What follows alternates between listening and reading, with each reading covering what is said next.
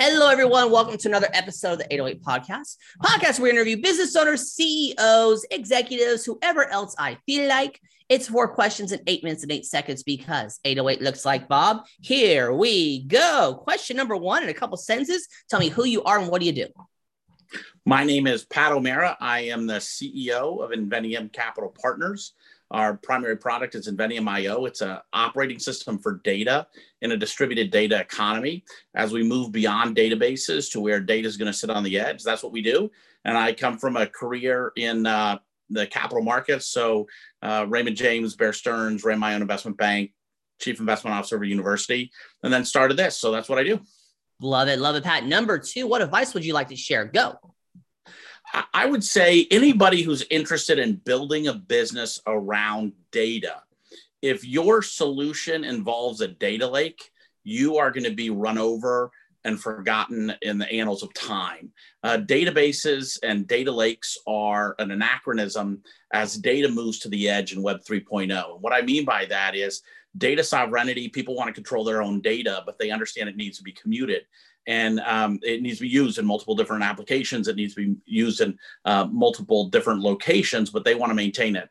And so the solution is not necessarily creating a huge, the world's largest database, um, the the Google, the the Facebook, but rather how do you allow people to maintain their own data?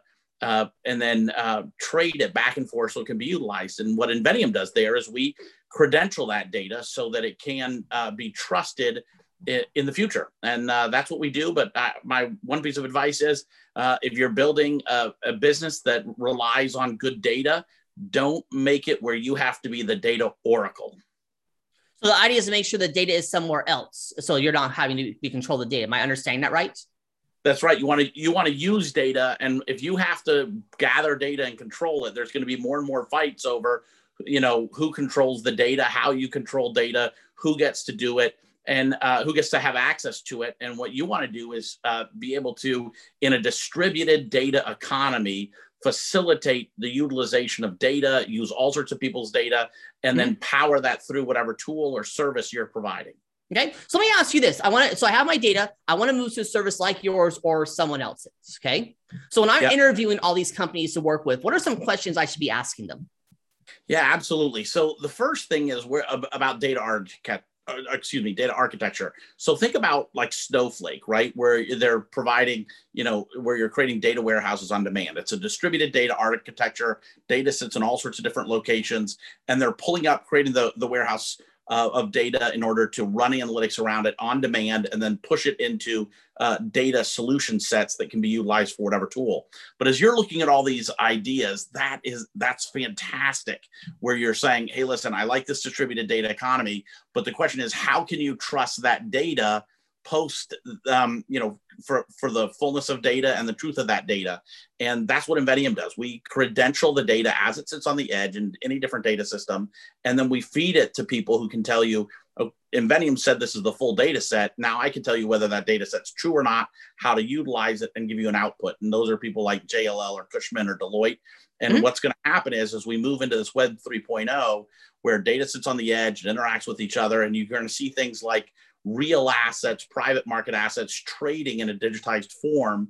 You know, uh, you know, all that AML KYC stuff is cool, but the reality is, how can you trust the data about the condition of the asset?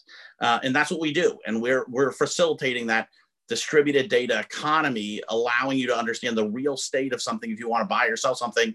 Um, that's a private market asset and you can understand what the state of entropy is whether it's degraded or not. A building is it being maintained? Is it not being maintained? Is the rent being paid? What's the foot traffic? All that kind of good stuff. Perfect perfect. Let's get to question number three. What other top ceos executives business owners and influencers that you know that you want to give a shout out to?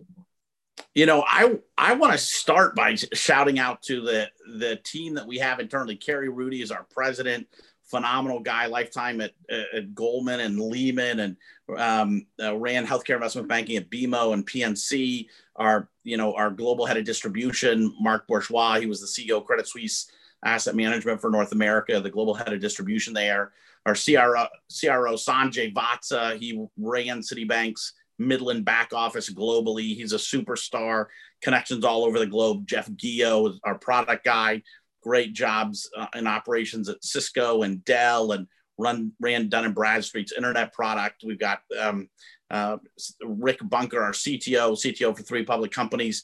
Um, we just have, and there's a whole world of other people, but also we've got these fabulous partners at Deloitte, um, Ashok Permar. Um, we've got uh, Apex with Peter Hughes and uh, uh, George Archibald, who, um, you know, they have a, a couple trillion dollars that they administer. What a phenomenal partner. Cushman and Wakefield and Tara Stacom, the vice chairman there, who's been one of our great allies. You know, we just have a, a whole world.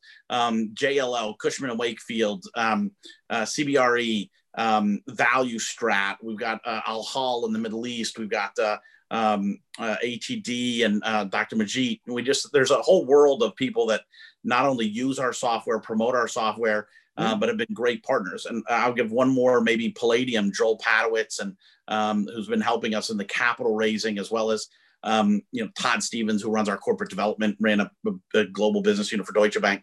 We just we're we're lucky to be surrounded by great people. And and Bob, if there's more time, I can keep going, but I don't want to run out. Yeah, we only got two minutes, 15 seconds left. So let's get to question number four. Tell me about your most epic sale. Oh, it was I got my wife to say yes, right? And that was amazing. Yep. So my most epic sale is that I, a schmo, uh, got my wife, who is a superstar, uh, to uh, a speak to me, b go out on a date, and c marry me. And I think that's the the epic sale that I'm I'm I've been really coasting on for the my whole life. Yeah, no, that, that that's a good sale right there. So I mean, I personally wouldn't know if it's a good sale or not, but if you're happy with the outcome and she's happy with the outcome, there you go. I'm not sure if she is, but I am. Well, that, that's that, that's the important part there. So hey, you've got one minute and 35 seconds left. You can do some promo time. You can ask me a question. You can talk about the weather, whatever you want, or we can end early. Go for it. Bob, tell me about the most exciting things you've heard recently on your podcast. I'll tell you my personal favorite one. Treat your business like a cup of coffee. Coffee requires four things you need beans, you need water, you need heat, and you need a cup. Once you have those four things, then focus on the cream and sugar. Because I see so many people online, like in businesses, they're like, I need to make it the perfect pumpkin spice latte, make it so perfect. And basically, it's par- you know perilous by analysts. Oh, I love that. That's that's that's phenomenal. All right, I'm going to keep going with rapid fire if that's all right. Go for so, it. So, um, what are the digital trends that you see right now uh, that you think which one's a winner, which one's a loser? I think NFTs are a winner from a point of uh, technology. I think they're a loser from a point of selling stuff. So I want to say NFTs are like websites. They're brochureware today. Inveniam, which allows you to utilize, you can plug in and turn that NFT into something high functioning. And right. Inveniam e-commerce that plugs into an NFT. So right now we make NFTs, which are kind of stupid into high functioning. It's just like a piece of a plastic credit card, yeah. like a diners club in the 70s. They used to say, hey, this is more convenient. And cash felt convenient. But what it did is it opened up online commerce. NFTs are going to open up all sorts of commerce and ability to drive data and transactions to people. I love that. Oh, absolutely. I believe the technology is there. So, like again, they're talking about getting rid of Ticketmaster. You know, trying you know companies now using NFTs to get rid of Ticketmaster. Please and thank you, because oh, that's a timer. So you pulled it off. Four questions in eight minutes and eight seconds. Pat, why is it eight minutes and eight seconds? Because 808 looks like Bob. It does. It does. Your website. Say it real quick. Inveniam.io. In the description, it's magic. Pat, thank you so much for being on. Tip of the hat to you. Thanks, buddy.